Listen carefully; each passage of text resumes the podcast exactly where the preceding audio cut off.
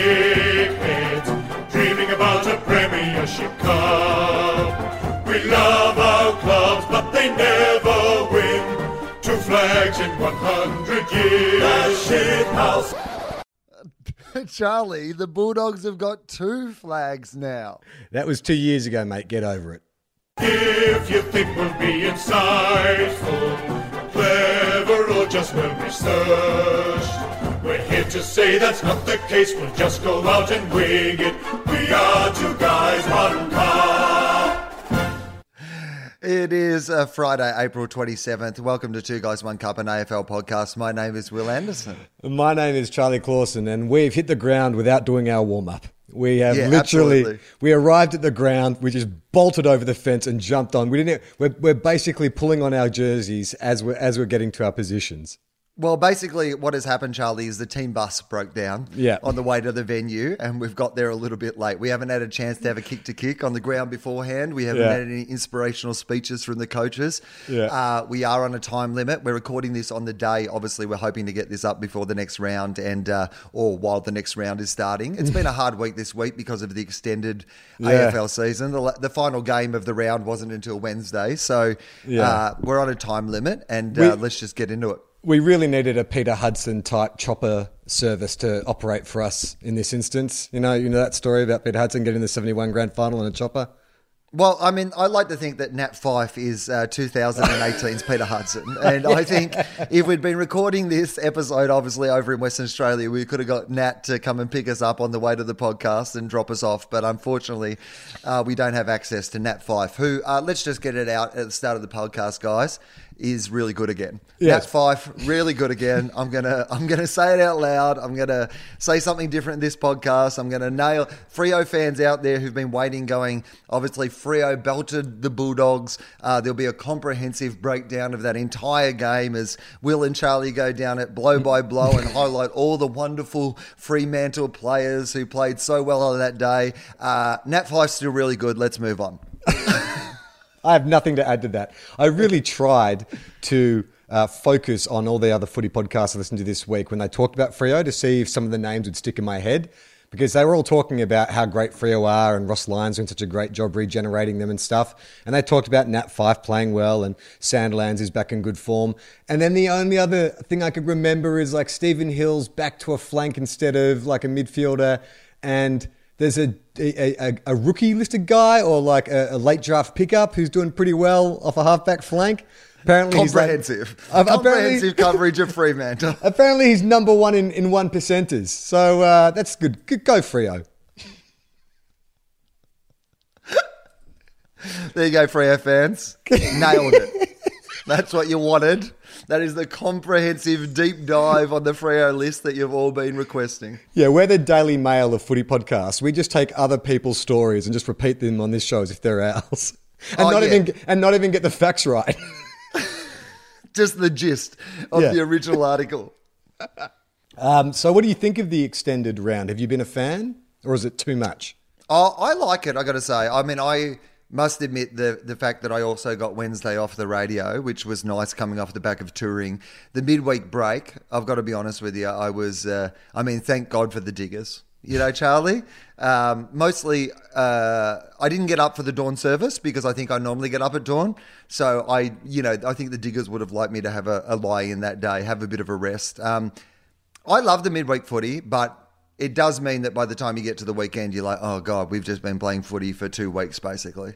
I think they need to go further. This whole thing about a three day turnaround for like Collingwood and Richmond and stuff, I reckon they should have the Friday night game. I reckon give them 24 hours to recover.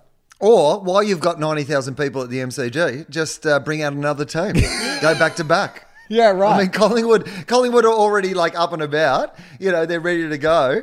The winner of the game immediately plays the next team they're meant to be playing straight Yeah. afterwards. yeah, it's like it's like a pool table in a pub. You, you, you keep the table. Every win, you keep the table. Winner keeps the table, and the two other teams that you might be up against, you know, depending on who the winner is, are both there at the ground, ready to go, and they both have to prepare and be ready to go. They've got their 20 cents on the you know, corner of the oval on the boundary line, and they're ready to be up next. Yeah, but no warm ups. Like a two guys, one cup episode, they should be in the stands ready to go, but there's no warm ups. They can't stretch, they can't get their skills going just to level out the exhaustion that the team holding the ground has. I love it, Charlie. In fact, we have them in two blimps above the ground. You have Yeah. both sides in two blimps, and there's like, you know, one sort of, and they, they have to actually go down a rope onto the ground to start playing. Well, I think we just honour the AFL's past and we have them in two Angry Anderson style Batmobiles at either ends of the ground. How about this? So Collingwood wins, Essendon leave the field, then the two other teams in the wings charge out at full speed, like Mad Max Fury Road style, in those cars and they smash like Demolition Derby, and whoever is still standing at the end of that gets to play in the next game. I like it. It, it might play havoc with the injury toll and the draw. so I'm going to suggest Batman style blimps. Let's combine Okay. it. So you have the blimps done up like the Angry Anderson Batmobile. You have two of them. It's 2018, of course. Like, you got to Yeah. take it up a notch. Exactly, AFLX style. And so you have two blimps, uh, Batmobile blimps, bat planes, up above uh, the ground, and they're ready to go at any stage. What happens is they start playing the next game, and when the ball is bounced, the players are allowed to alert, emerge from the blimp. So Right, that's okay. Collingwood's advantage, right? Yeah. They get to start with all their players on the ground, but they're exhausted having just played a game. The other players are in a blimp above the game, and then it's up to them how quickly they get onto the ground. So you can Yeah. either go the mode of getting one down a rope, one at a time, the safety method, but then Yeah. you're like one on 18, two on 18 for a considerable period of the first quarter. Or you've got them all in parachutes Yeah. and they're just jumping out of the blimp into their position. Well, I think if you go the zip line route, like you're dropping ropes out of the plane, you take your ruckman and like baby koalas, you get as many like forward pockets and small forwards Right. and small defenders onto his back. So at least, I mean, I reckon Aaron Sandilands could at least get Michael Walters, Hayden Ballantyne, uh, Stephen Hill, uh, a few of those smaller kind of midfielders. He could get like at least five players, or at least you got a midfield. In fact, most midfields would be that proportion, right? You've got the big ruckman, then you've got some sort of mid-sized midfielders. Where you're stuffed is if you're like Sydney or the Bulldogs, where you've got the prototypical utility midfielder like a Bontempelli or a Josh Kennedy, too big to get on the ruckman's back. Yeah, exactly. Bontempelli's been carrying the team enough. He doesn't actually have to carry them down out of a blimp onto the ground. But I like your idea, Charlie. You send down Sandilands first. He holds the rope. Yeah. And then the other players climb down the rope and climb over Sandy onto the ground. Ah, I can see why people tune into this podcast for insightful football commentary. Yeah, I'm glad we're getting up- this up before the next round so that people can really get informed tips in for the weekend. so, how do you feel after the Bulldogs' performance? It was What no are your- good. It was shit. What's the matter? Yeah. You right? You've had sorry, I just had a, I had a headphone had a headphone issue. No, I uh, read your lips. You've You managed said- to lose your volume. I don't know what just happened, Charlie. Can but you not- Now I can't hear you talking. Hang on. Can you hear me now? Hang on. We've lost the audio, says Michael, which is Hello? a fancier version of me saying I can't hear you talking. Can you can you hear me now? Either that or I've gone deaf. I can't hear you now, but I could read your lips going, "Can you hear me now?" Okay. Turns out, turns out that I can read lips. I wasn't aware that I could already read lips, but how's that? If this No? podcast, this podcast has turned into the movie A Quiet Place.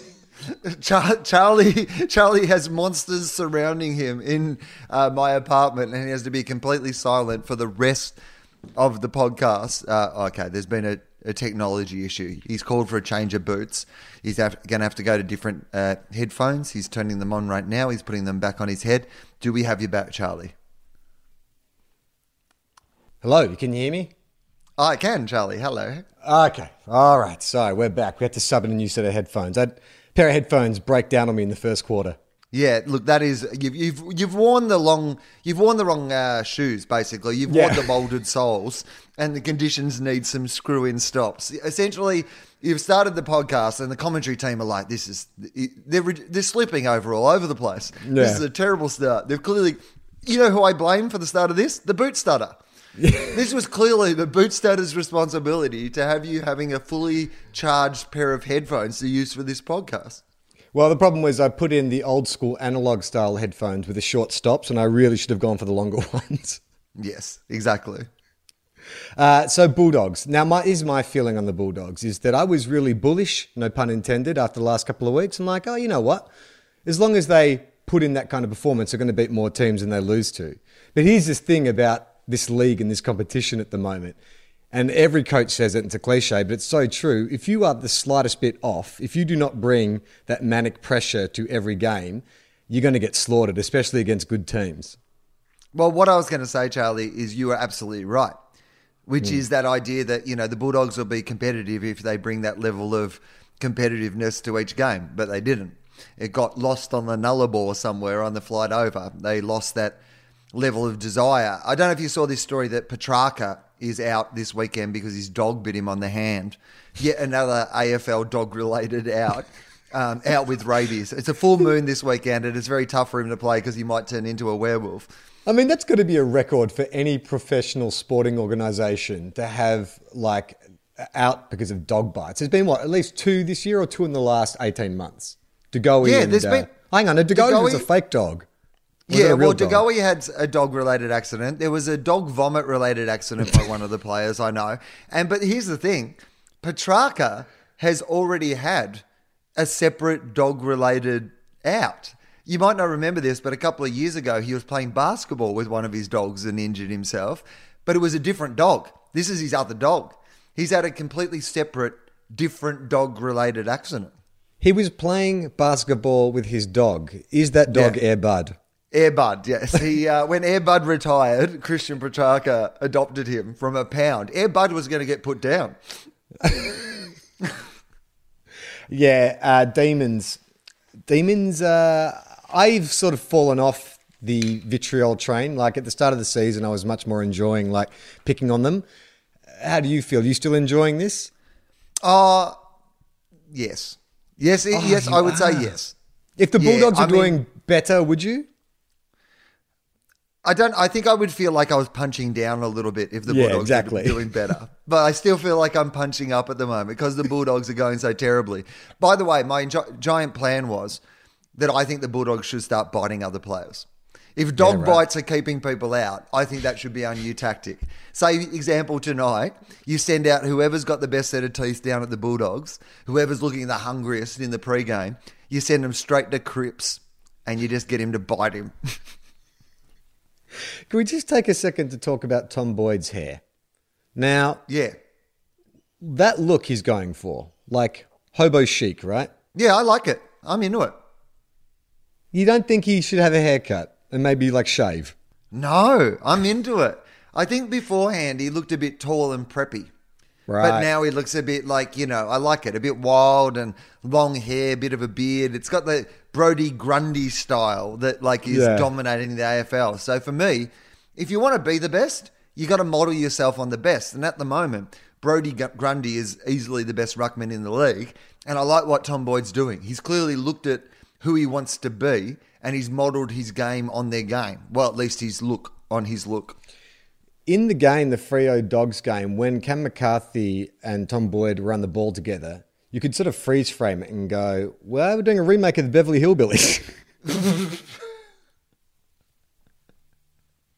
like they are two very white trash looking dudes at the moment. Yeah, absolutely. I think McCarthy probably is a bit more actually white trash. Yeah, right. Do you know what I mean? Like, I think McCarthy probably looks at Tom Boyd and goes, "You're a pretender, mate." You know? Yeah, I feel. I mean, Tom Boyd's look does have the feeling of a private school guy who's second year uni and decides to grow his hair out and you know stu- do gender studies or something like that. Just kind of change his whole kind of preppy look. Yeah, uh, essentially, what um, uh, Tom Boyd's looking forward to this year is like he really wants to, yeah, be good in September, and people are like, "Oh, that's fantastic! You want to play finals?" And he's like, "No, I'm going to Burning Man."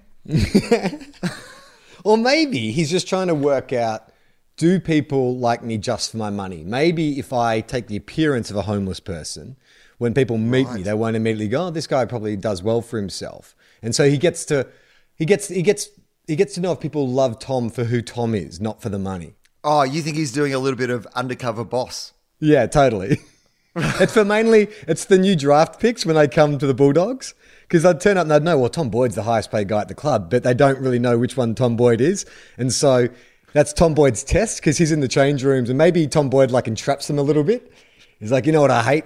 is fat cat, rich fat cats, yuppies who get paid too much to play football. Just to see if they're like, yeah, yeah, like that Tom Boyd guy. Ha ha! I am Tom Boyd. I'll just tear off my beard. Ah, no, sorry, it's actually a real beard. Can't tear that off. But still, You've you been got undercover Tommed. bad Boyds, bad Boyds. What you gonna do? Look, not the same, but in this, in the same genre. Yeah, no, I like it. I'm into it. I'm into the look. I'm not necessarily into the way that he's playing football yet, but I'm into the look.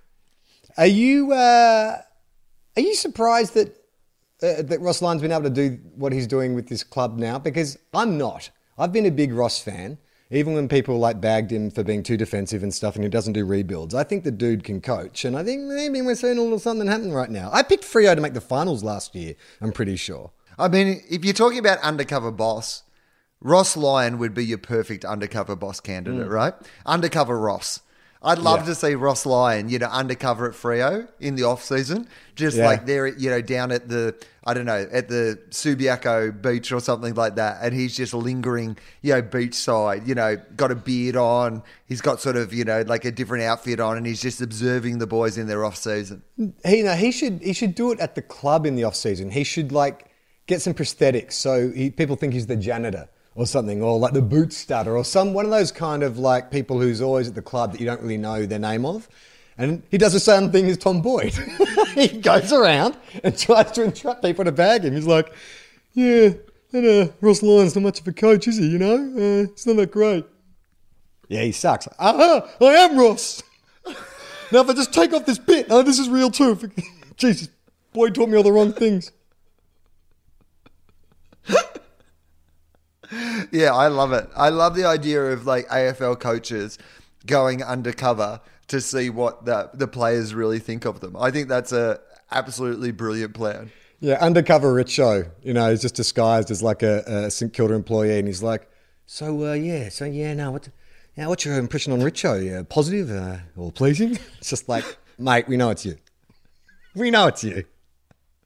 Down at Collingwood, Bucks is working behind the coffee bar, like you know, barista style. Yeah. uh, seeing if any of the players are putting an extra sugar into their coffee, and they're like, "That that barista won't stop telling me about his top five list of movies he's seen this summer." On the chalkboard next to the coffee machine, it's his top five list. What did you think of Tex's response against Sydney? Been we've been pilloried from pillar to post, or what is it? Been smashed from pillar to post. I mean, Tex was good. Tex wasn't amazing, but in mm. the grand narrative, you know, he got a couple of cheap goals and he played well enough. And that was probably enough for a guy who's been carrying injuries and, you know, has had a bit of pressure his way. Adelaide were fantastic. It feels like eight months ago that that game actually happened. But mm. Adelaide, if you're an Adelaide fan, I reckon it's been a mixed start to the season. You've lost Yeah. some that you definitely thought you would have won, but I would have thought going to Sydney to play the Swans at the SCG, um, and with like you know down on personnel that Adelaide were, that's got to be you got to be really proud of that victory, and as a team, that's got to be a good one for you. Did you read Bob Murphy's article during the week about like the secret society, the the almost mafia type society of key forwards and retired key forwards? No, I didn't read Oh, it. What did he say? You should read it. Well, it's it's it's hilarious. He basically talks about it's about the Tex Walker controversy, and he's like, when you play football and you've been around footballers enough, you understand that key forwards occupy their own space. They are very much a kind of like their own secret society, almost like the mafia. He he sort of is aligning it to the structure of a mafia. Like you've got the don. Who no one really knows who that is, but they sort of like call all the shots. And then you've got your more senior players like your Dunstalls and your Careys and stuff. And then you got your new line of key forwards, John O'Brien, Nick Riewoldt and stuff. And then they all have opinions on the new guys, the guys who are currently playing at the moment. It's a very confusing metaphor. but it is, it makes sense when he talks about like what was going on with um, Wayne Carey defending Tex Walker this week. Because you saw that Kane Cornes came out and said that, you know, he was disappointing or he, you know, pulled out or whatever. And then during the broadcast, Wayne Carey's like, he stuck it right up him. like Ted Whitten style, stuck it right up him. And it's like, oh, protect your own like the Freemasons. Well, I, I love the cane Corn stuff because it turns out that Kane Cornes and Tex are kind of enemies. in South Australia, and they've got like an ongoing feud. So it really makes it feel a bit wrestling style. Like I Yeah. love that Cornsey, you know, comes out and then Wayne Carey comes in and defends the key forwards. Um, Mike Heller's put up Bob Murphy's column here, um, so it's got a quote from Goodfellas at the start Yeah. of it. And the quote is Paulie may have moved slow, but it was only because Paulie didn't have to move for anybody, right? Uh, the football world, just like the real world, has a system of hierarchy. We have our government, AFL, and underneath that authority are the institutions we're familiar with. From law and order, the MRP, to the unions, the AFLPA, and so on. And yes, go on. This sounds like a two guys one cup episode, taking football and comparing it to something else. And yes, like many societies, we have a mafia. A bit like Ray Liotta's character in Martin Scorsese's masterpiece Goodfellas, I could never be a made guy. That's Bob speaking. Yeah. There are strict rules in place. The fictional Henry Hill had an, had Italian and Irish blood, so he could have never could never be a made guy. He could only aspire to be a worker for the mob. At 187 centimeters and playing from the flank, the football mafia would never make me a made guy, but I wanted to. I'd been fascinated by them, in awe of them, my whole life. Our football mafia are not in the business of organised crime per se, although on occasion people do get whacked. But who are the mafia? Secret documents obtained by the age have exposed this influential secret society and uncovered the structure that protects their top man, the Don, the Godfather. This organised football family are the key forwards of yesteryear. Correction, they are the key forwards who have proven themselves worthy. It's an exclusive club.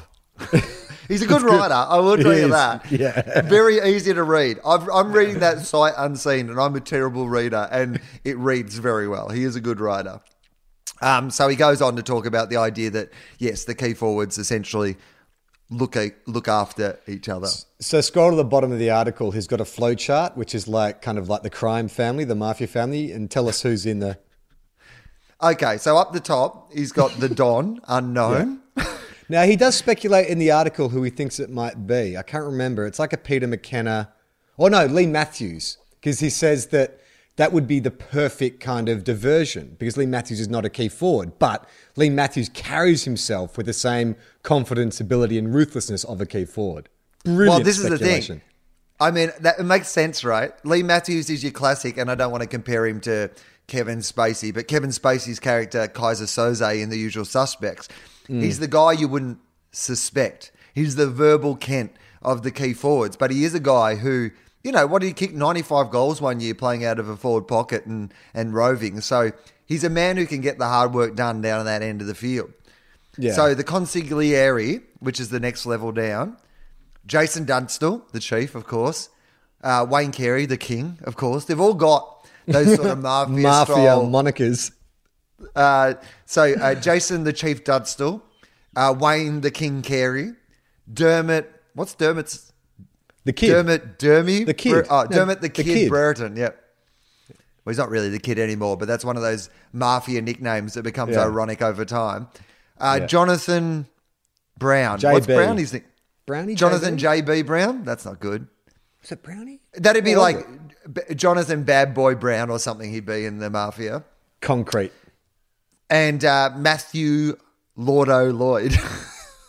Lodo. What was Matthew Whispering Lloyd's- Death, as they used to call him. A myth, a myth, Matthew Lloyd, in that ma- using that mafia analogy, would be the guy who actually works in the DA's office. Like he's the dude who went to university and is in the system and stuff. But it, you know, he's the Michael Cohen of the crime Yeah. family. Yeah, he's the Matt Damon. Uh, Yeah, in, uh, yeah, Departed. in The Departed. Yeah, Yeah. exactly. Uh, yeah, he's the pretty boy that who's been raised in the mafia family and now he's on the inside. Yeah. Uh, and then next level down, Nick Riewoldt, Gary Lyon, Matthew Pavlich, Matthew Richardson, Brian Taylor, Billy Brownless. There is a lot of big key forwards in the media. So then he gets to the wise guys, which is Well, just before you, before you get to the next one, so I was interested with how he split those up. Like, I'm surprised that Matthew Lloyd would be higher ranked than Gary Lyon. Wouldn't you think that Gary Lyon, in terms of kind of, you know, seniority and you know, club captain for so long, and even his media standing would put him above? Lloyd's relatively new. Yeah, but I reckon Lloyd's a bit more like your silent killer. Again, your man on the inside, the one you'd Well, least suspect. ask Brad Sewell. He's not so silent in that game where he just absolutely poleaxed him, where Alastair Clarkson threatened to kill him. Well, that's the thing. He can he can put a guy down when he needs to. Yeah. Uh, so the next level down is your current day players, your wise guys. Uh, Tex Walker, bad boy B- Ben Brown, uh, Joe Daniher, Jack Riewoldt. I mean, Joe. Jumping the thing Jack. about smoke. The thing about smoking Joe Daniher, uh, he would he put out a hit on you, but he'd miss. He'd spray the bullet. Yeah, for some completely out on the reason, he always turns the gun to the side. He always goes around the corner. It's like, just shoot straight, mate. But you know what the thing I love about Joe Daniher? When he's murdering people, still looks like he's having a real good time. still enjoys it, you know? Yeah. yeah. Shoots someone, then runs up to their partner and ruffles their hair and jogs off. Yeah, Jack Riewoldt, I mean, obviously suspect because he's always hanging around with the killers. Uh, Josh Kennedy, uh, yeah, JJK, and Jarrad Roughead. Yeah, good good cast. Did Tom Boyd make the? I thought Tom Boyd made the list, didn't he? Boyd's next line down. So you got Buddy oh, oh, Franklin, oh, there's Tom still Boyd, more. Charlie So how does- Curnow, Tom how Hawkins, does- Jeremy how Cameron. does Buddy Franklin not higher? Like, wouldn't Buddy Franklin be like, he's the Frank Sinatra of the crime family? He's the one who's all razzle dazzle showbiz, brings in the crowds. You know, he's the kind of public PR face of that. Well, that's what I mean. Like he's, but he's less a made guy, buddy, and more like you know your Sinatra style, one of those like entertainers who has mob ties. Yeah, right. That's right. So, yeah. So he benefits from being uh, uh, aligned with the mob, but doesn't have to do anything for the mob necessarily. Yeah. Well, thanks, Bob. Thanks for that uh, good ten minutes of content for our show. We really appreciate that. Uh, is it worth just like scooting over all the games just sort of quickly? Sure, let's do it. Will Lindsay Thomas ever play another game of football? Uh, yes, and he'll probably do something stupid, and everybody will hate Lindsay Thomas again. Um, I feel a bit bad for Lindsay Thomas, but he's just You clearly do. one of You those have a soft spot for him. Everybody says he's a really nice bloke in real life, but the minute he gets on the football field, he just makes stupid decisions. Yeah, well, I mean, it's it's it's the running past the ball. Like I think in a contest, you can be a dude who just knocks people out because you play aggressively, but when you see a dude go past the ball, and then also the damage he does as well. Like when he hits people, they stay hit. I mean, that is the one thing you got to say about him. He's effective. In fact, I Yeah. think often he's convicted by his own effectiveness. Plenty of people run past the ball and try to, you know, bump someone or whatever. But every time Lindsay Thomas seems to get someone, they stay down. It should be like ice hockey, where you get a goon in your team. Like Hawthorn have James Sicily, Dees have got Tom Bugg. You know, the Port have, have got Lindsay Thomas now. So it should be a thing that those goons can come smash people, but only other goons. Because that's what we want. We don't want to see we don't want to see a Selwood brother getting knocked out by Lindsay Thomas, but I'd love to see James Sicily get knocked out by Lindsay Thomas. I mean, it would be a great added spectacle to the game for those who still enjoy a bit of like old fashioned violence in the game. That if each team nominated one goon per game and who could only be attacked by the other goon. So uh, Yeah. goon on goon crime is fine, but otherwise it is completely unfair. It's also an opportunity for players who are less skilled but who are more goony Yeah. to have an opportunity at the highest level. Yeah, definitely. I mean, it, we unofficially do that anyway. You'll bring in a player to mark another player, tag him or whatever, and he's just meant to scrag and scrape and stuff. Well, let's just go one step further. I guess the only problem is how many goons, because there's 18. How many goons do you get in a team? I reckon you should get one, maybe one per line or one per field. So forward, middle, back. Three goons. No, I reckon you get one goon. That it, it's got it. We've got to cut out But- the violence like a lot, and I want your goon on goon opportunities to be. Yeah, you don't want goon on goon at all times. You want just like once or twice a game to be some really great goon Gooning. opportunities. But and don't you think- every club needs like two goons on the list? On your overall list, you need one guy in the twos. You know, doing some eh, eh, i- Goony back in stuff. the VFL, doing some Yeah. VFL gooning, getting Yeah. ready in case your main goon is hurt.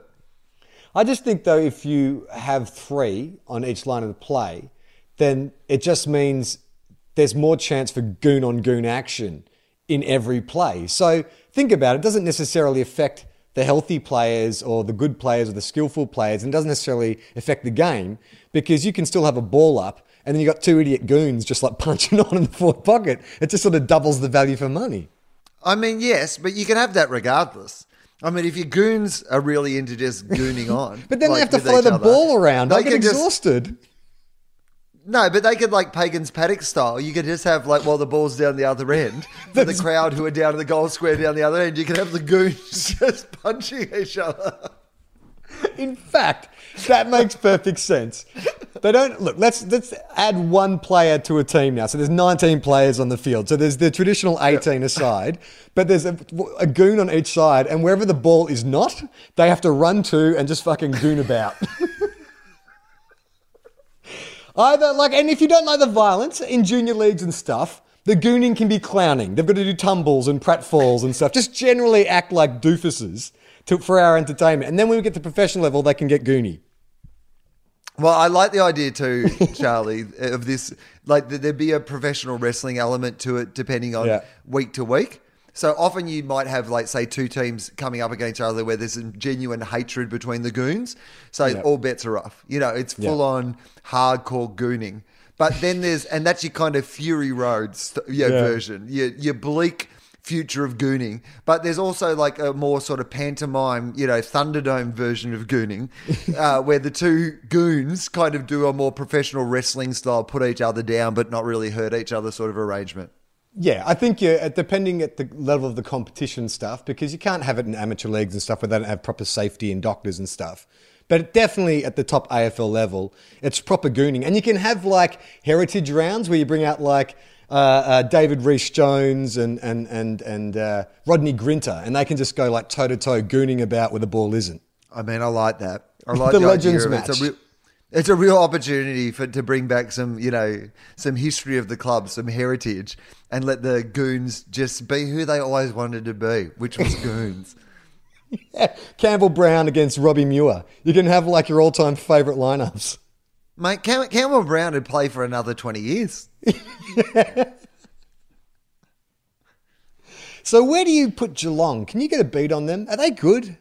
It feels like they're good, but I don't know. Charlie, uh, as you would know from my tips of Geelong not making the eight last year or this year, I never can get a beat on Geelong. Uh, I have no idea. They're they're one of those teams that just keep. I mean, look, they've been without some players. Their top end's really good. I don't know. It's like it's just hard to tell where they're at. I think they're probably good still. I'm going to say Geelong are probably good, and you know, this is an aberration, and they'll be fine again. They play so many games in Geelong, and they're going to be hard to beat there. Yeah, but they don't feel premiershipy, do they? Like they don't. They feel still short of like Richmond, GWS. You know, even like Yeah, the West. Coast Eagles. But Yeah, I agree. beat I don't- Eagles? Did they beat the Eagles? Yeah. Yeah. I don't know. Ha- Let's not try to pretend that we know what has happened this round, let alone in previous rounds. Uh, did you see any of the Carlton West Coast game? Uh, no, I did not. Uh, but I heard Carlton were a bit better. and I heard Cripps was really, really good. That's the seems to be the word out of that game is that Cripps, you know, he's had a cou- couple of really fantastic games of football this year, and I think that he's probably going to play more good games than he does bad games. Uh, Harry McKay finally got into the side, kicked four goals. Or Mackay, McKay, McKay, one of those two things. Um, you know, my favourite phrase to describe a player from a club is cult hero. Like, who decides on that? Who is your cult hero? Who is the dog's cult hero? Is it JJ? Because their hair? Um, that's an interesting question. Who is our cult hero? I think that um, there's a bit of cult hero to Redpath. Uh, certainly, he's one of those guys that seems to be a bit of a fan No. favourite. He's the barometer. Don't confuse your, your cult hero with your barometer. Two very different. Oh, I don't know. Who's your Who's most electric mercurial player? It would have been Stringer. He would have been your cult hero before he left. Yeah, I think that Stringer probably was. Maybe we're without a cult hero at the moment. That's maybe That's the problem. part of the problem with the dogs. I don't know who the Saints cult hero is. Uh, was Josh Bruce was our cult hero for a while when he used to take more marks and sort of Play be that. when he used to play in the seniors. When he used to. but I don't know. He's, he's not our cult. I don't know. We have a cult hero either. Maybe that is the problem. Because you could look at like Hayden Ballantyne at Freo, Toby Greene at GWS. I mean, Richmond, fucking take your pick. It's an entire team of cult heroes. I mean, I'll tell you who is my new favourite Richmond player, though Higgins. I know we talked about him before, Jack Higgins, but uh, he was back again. And he's post. They should just interview him post game, regardless of whether he's playing or not. He is one of the best post game interviews. I've never heard a kid more excited to play AFL football. He took a year off footy. He took a sorry last year off high, Year school. high Did you see this? Yeah, yeah. They, it- basically, at the end of year eleven, they were like, "Wow, there's no point."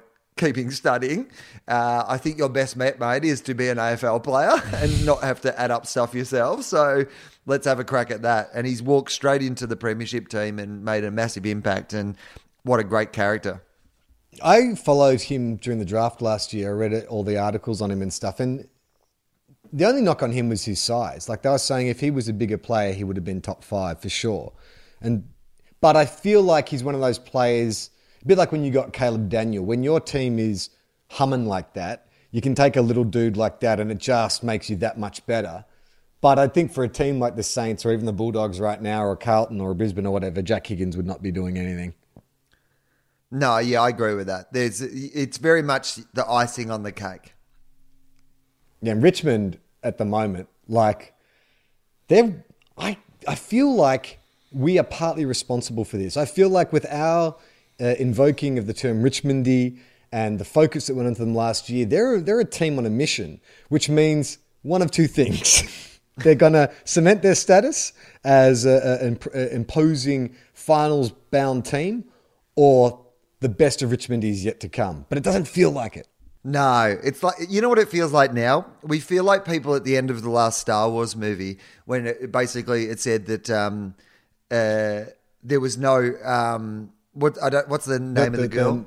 Is her name Rey? Rey. Is that her? Yeah. So Yeah. Rey in Star Wars, Farron, that her parents Farron Rey, I believe. Farron. Rey, yeah, and uh, that her parents were just ordinary people, and like all the hardcore Star Wars fans were like, "Oh, I wanted like Obi Wan Kenobi to be her dad, and he had a baby with C three PO, and that's who her real parents are." What, you know? what, what crazy slash fiction was that? and uh, I think there's some hope that in the final one, J.J. Abrams will throw that out the window, and you'll actually get the reveal that her parents are someone from the Star Wars universe. So I think we're hoping we're we're like those Star Wars nerds who mm. can't accept that the truth is that her parents were just ordinary people and the force can be in everybody. We're just saying Richmondy can't be over. There's going to be a return to Richmondy. There's going to be more to this story. Yeah, or it's we're like the guys who went to high school with a dude that we used to pick on. We used to bully this guy. And then two years later, he invents Facebook and becomes this billionaire. And we still think that because we knew him when he was a geek, we have something over him somehow. Yeah. yeah, we're like, we knew you at high school. And he's like, yeah, I know everything about you. I have all your data. I can see which websites you've been visiting. So, how you like those apples?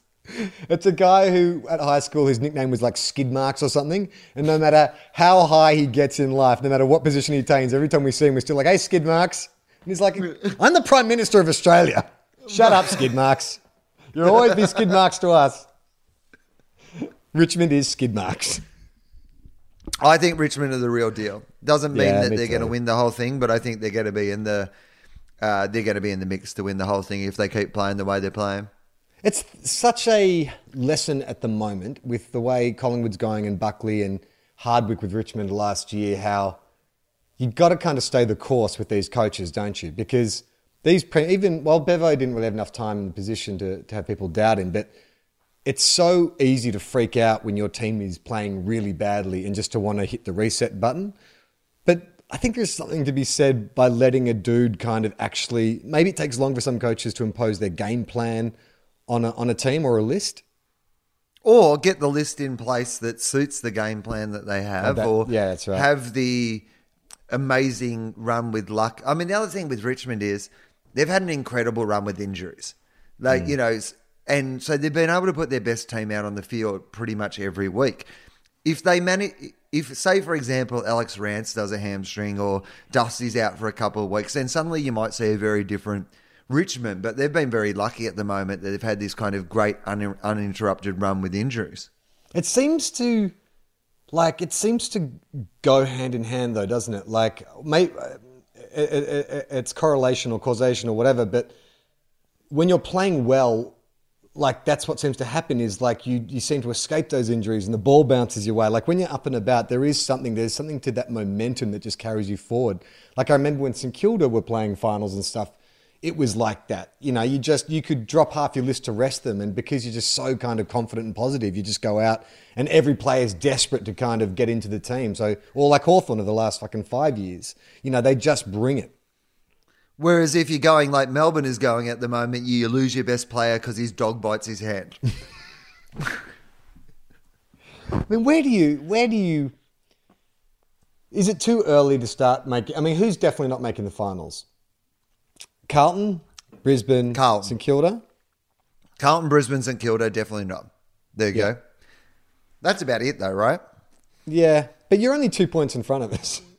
Oh, yeah, but I'm, I, and by the way, the Bulldogs have got to start winning some games, or they'll be so far behind that, regardless of how they play, they won't make the finals. But you still kind of have that, you know, North Melbourne, the Bulldogs, you know, Gold Coast, all those teams where you're going, they probably none of those will probably make the finals either. But mm. at the moment where they are, there's still kind of a chance that at their best, if they got a run on, they could probably make the finals. And then you've got that next group of well, Essendon, who've been terrible, you know, mm. compared to what everyone thought they were going to be. Melbourne and Collingwood, probably, you know, those sort of teams where you're like, okay, maybe these teams won't make the finals, but they'll be around about the finals. How many hours of radio did you devote to Brendan Goddard this week? You know what? We it's funny because we didn't. The boys weren't very harsh on Goddard, to be honest. Mm. Like they were all a bit like, well, he was just giving them the feedback that they clearly needed. like they were Yeah. going terribly, and he was yelling at them because they were going terribly. The problem with BJ is that he's so demonstrative, and he just doesn't look inspiring when he's giving someone feedback. It always looks like he's being really, really mean to them. Yeah. Yeah, it's definitely. I mean, in Nick Riewoldt's book, I think the term he uses to describe Brendan Goddard is psycho.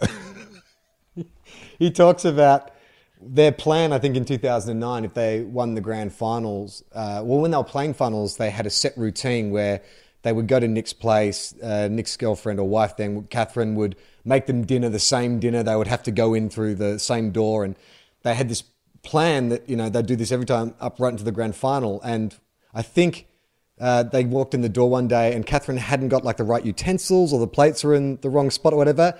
And Brendan freaked out and made Nick leave the house so they could go through the whole routine again and make sure it was exactly right. I mean, that is psycho. Yeah. Obsessive compulsive. If if Brendan Goddard was in a cop show, he'd be one of those idiosyncratic detectives. You know? the overreacting detective.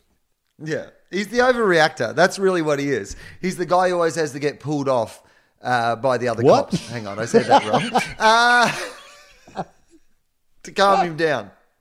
BJ's at it again, guys. Someone's going to have to pull him off. Before the cops do. I mean, off the other guy. I mean, it doesn't matter. Yeah, it's uh, it's it's. It, I, don't, I I feel like Essendon, Essendon are just they haven't just woke they haven't woken up yet. I can't. You look at their list and you can't imagine that they won't turn it around. They just need to kick up the ass or something.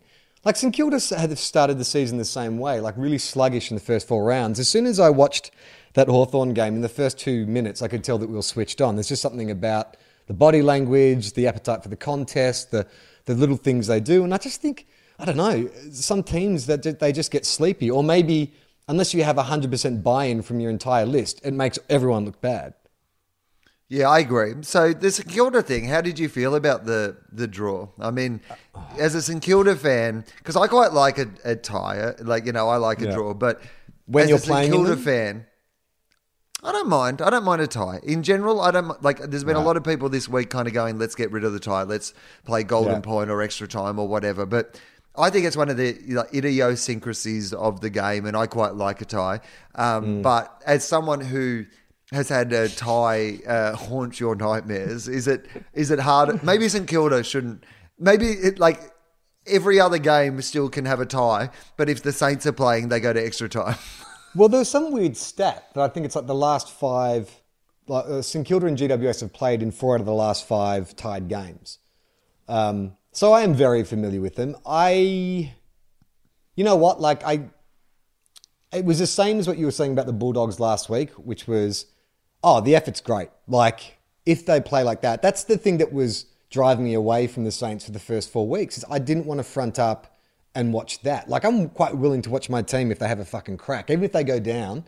You know, so in that last quarter, we were three goals down. It looked like GWS were going to run away with it, and I was like, okay, you know, I've I've seen I've seen good football, and then to get so close, and it was just like I was screaming when Jack Stevens, you know, bolted down on the wing. Eight seconds to go. They cut to the wide shot. I see Carlisle's like 20 meters in front of Phil Davis, and I'm like, and then just when that fucking and Carlisle too, who's got the stickiest hands. I mean, if you're going to pick one player in the entire team to kick it to, it would be Jake Carlisle. But oh well. So I don't know. Like I feel, I, I, I feel like the season has started from round four, five. Like we're ready to go now. Like I've, I've just forgotten the last three weeks. If if we bring that effort against the Hawks in, in Launceston, I'll be okay. Uh, yeah, I think. Uh, I mean, it's good to see, see St Kilda have at least a good positive. Well, po- was it oh, crack. positive? Did Richo find it positive and pleasing, or did he? No, find did it you not? See, did you not see Richo in the, the vision of Richo in the box in the last fifteen seconds of play is fantastic because Richo normally very reserved guy. Yeah, no, yeah, no, no. He was fucking. He was screaming, and and you saw him pump the arms when he saw like Carlisle that take the grab, and then the arms drop, and then he screams for a free kick like he's sitting in the animal enclosure at Moorabbin. It's amazing. Like. I would love to see Richo lose it. Like he just he, he keeps it all under wraps so much. I'd love them to mic him up one of those in one of those games. Yeah, I, I would like to. I think there's a bit of Incredible Hulk about him. You know, Yeah. by day he's sort of mild mannered Bruce Banner. You know, trying to keep things. You know, sort of yeah nah yeah nah, but you don't want to make him angry. You're not going to like him when he's angry.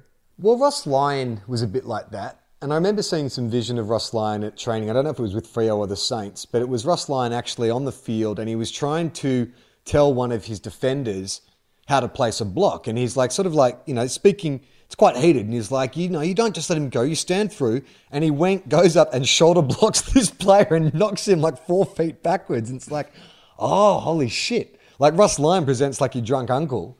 But you know that when it comes down to it, people are going to listen to him. And I just, I don't know if Richo has that side. I've never seen it.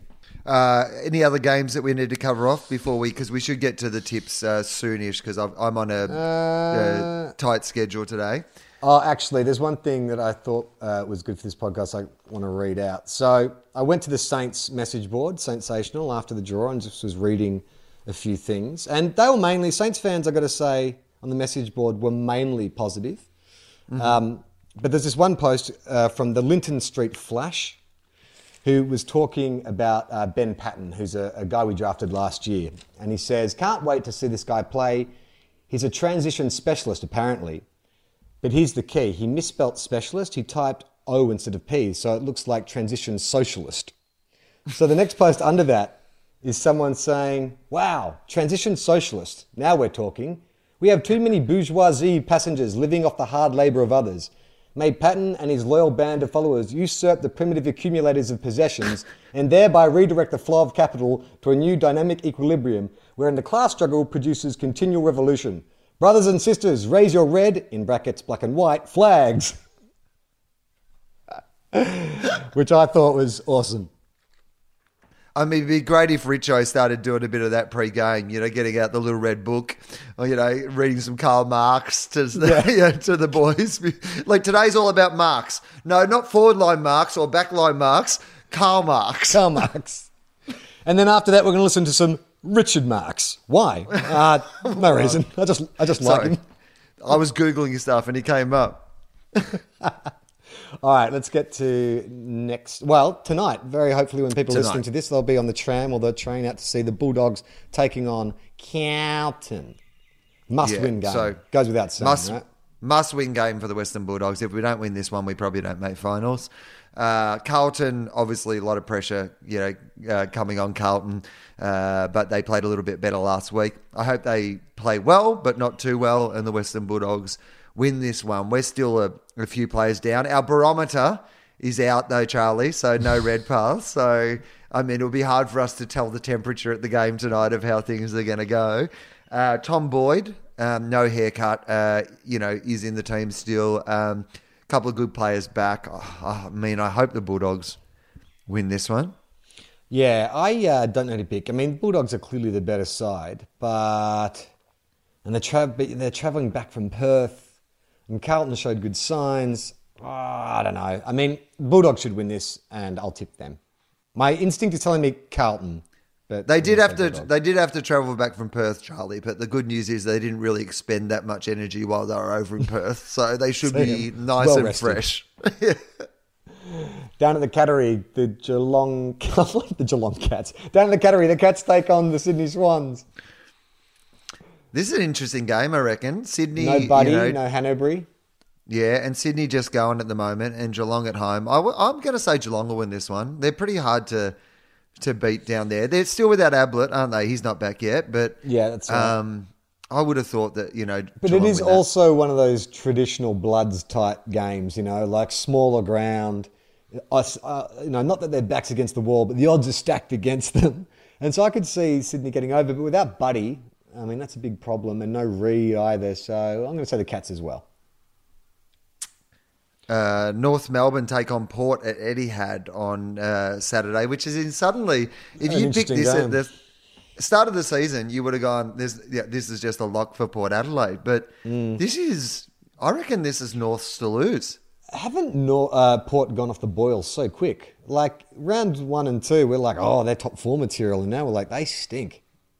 Yeah, and um, obviously they had all the trouble with Powell-Pepper. Uh, Adam Spencer, a good friend of the podcast, sent us a very funny uh, Powell-Pepper vocal warm up, which, uh, in light of the incident that uh, Powell-Pepper has been involved in, I think that we should at least keep that vocal warm up suspended for the amount of time he's suspended for games, at the very least, out of respect to the situation. Uh, North looked great. Like, I mean, uh, they, they sort of took their foot off the pedal after the first quarter and let Hawthorn back into the game. But they look good. I mean, it's one of those things, you know, like the an analogy we use them about being like an old Australian car or whatever. If they can keep, you know, that forward line, that spine healthy, Goldstein and Waite and stuff, then they'll be all right. They'll be all right. So uh, I'm going to pick North. They've got a really good back line, North, you know, and they Ben Brown's obviously an A grader now. He's established himself, and Waite is, you know, managing not to get suspended or injure Punch himself anyone. really terribly for which is Ziebell down forwards really fantastic. Um, yeah, they look all right, North Melbourne. Um, much better I than mean, I, think anyone. Billy Hartung into an exciting player. Like, who would have thought that? Ex. Hawthorn speedster Billy Hartung. Looks great in North Melbourne colours. I mean, they're probably due to have a shocker. You know, like Hmm. you know, you know, emerging teams aren't consistent. You know, normally, and they're probably due for a shocker. And Port Adelaide really need to make a statement. But I'm gonna, you know what? I I just feel that uh, they've they've got a new batch of Shinboner spirit down at Arden Yeah, Street. bloody hell. And and uh, I, I'm going to say North. Maybe that's a secret. Are they renovating Arden Street at the moment? Have they done, dung, dung, have they dug into a spring of Shinboner spirit?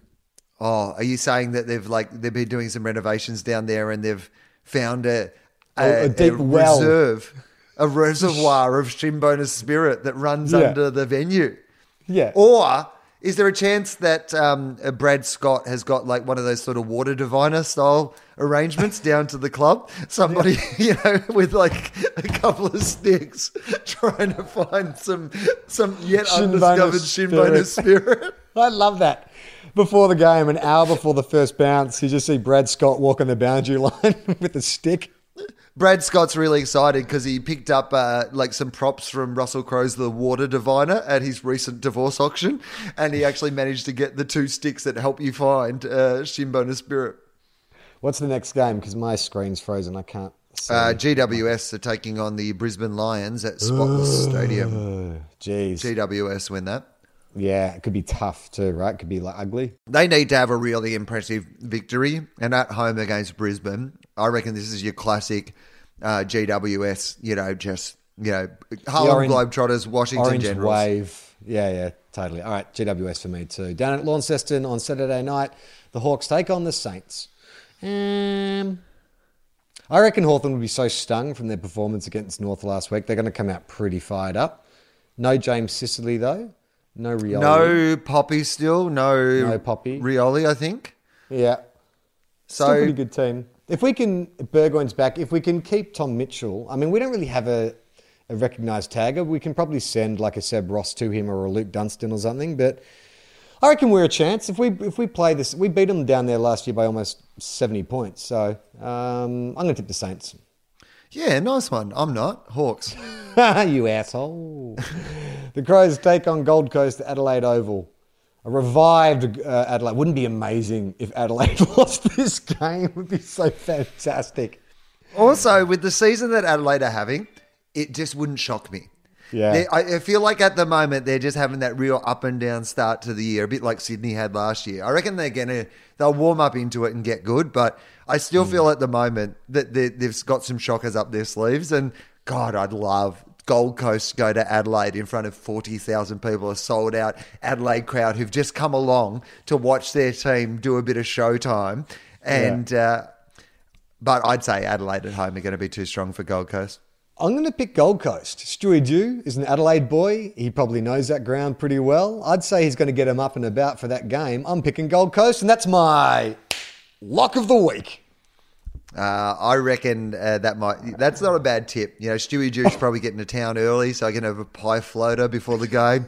He'll be relaxed. He'll be comfortable. He'll be ready to go. Uh, but yeah, I reckon Adelaide win that Get one. some chicken salt. Uh, Essendon take on the Dees. Battle of the disappointing finals aspirants. Yeah, I don't know who wins this. This is a tough game to pick. I reckon. Um, Melbourne have had one more day rest. I mean, Essendon need. Yeah, uh, Melbourne. I'm going to say Melbourne. I'm going to pick the Bombers. Just who knows? Toss of the coin. Don't know, but I'm going to say Melbourne. That, you know what? Melbourne need to get their season back. If they're going to be the new Richmond, they need to actually get their season back a little bit now. And I'm going to say without Petracca, um, they have to lift. I'm going to say Melbourne. Okay. The Pies take on Richmond in the blockbuster of the round. This will be, uh, well, you know what? We'll, we'll No, see. Richmond will I- win this. Yeah. Collingwood will be I- tired. It's like tired. And their backs Yeah. are so far from the wall at the moment. They're, they're I mean, basically they standing in see the wall. They're standing in the middle of the field. They're closer to space. the other wall on the other side. Their fronts are almost to the wall. I picked Richmond as well. But if Collingwood game- beat Richmond at the MCG on Sunday, what I'm going to tell you is that my next week at work will be very easy. The last game is the Derby Derby. Freo taking the West Coast Eagles. Hmm. Uh, I'm going to pick Freo in this game. We talked a lot about Freo. We gave you a big pump up at the start of the episode. I'm going to close. I'm going to bookend it. Good storytelling, just like as, as finish as I started. I'm going to say Freo. Well, I am going to say that the uh, West Coast Eagles are going to win this. Uh, my new favourite team, the West Coast Eagles. And uh, that is my lock of the week. Uh, speaking of which, I will be in Western Australia next weekend for my own personal uh, derby slash derby. Uh, Friday night and Saturday night, I am doing my Wil-Legal show as part of the Perth Comedy Festival. So come out and see that Friday and Saturday. Uh, if you want to support the show, you can go to patreon.com forward slash tofop. We uh, have a question and answer episode, bonus episode up on the site. So Patreon is just a, a way to support the show, uh, subscription based. You can donate any amount. It's a monthly charge to your credit card or your bank account. It just helps us pay Mike Howell and, and everyone else who works on the show. Yeah, absolutely. And uh, sorry, Yeah. I was done.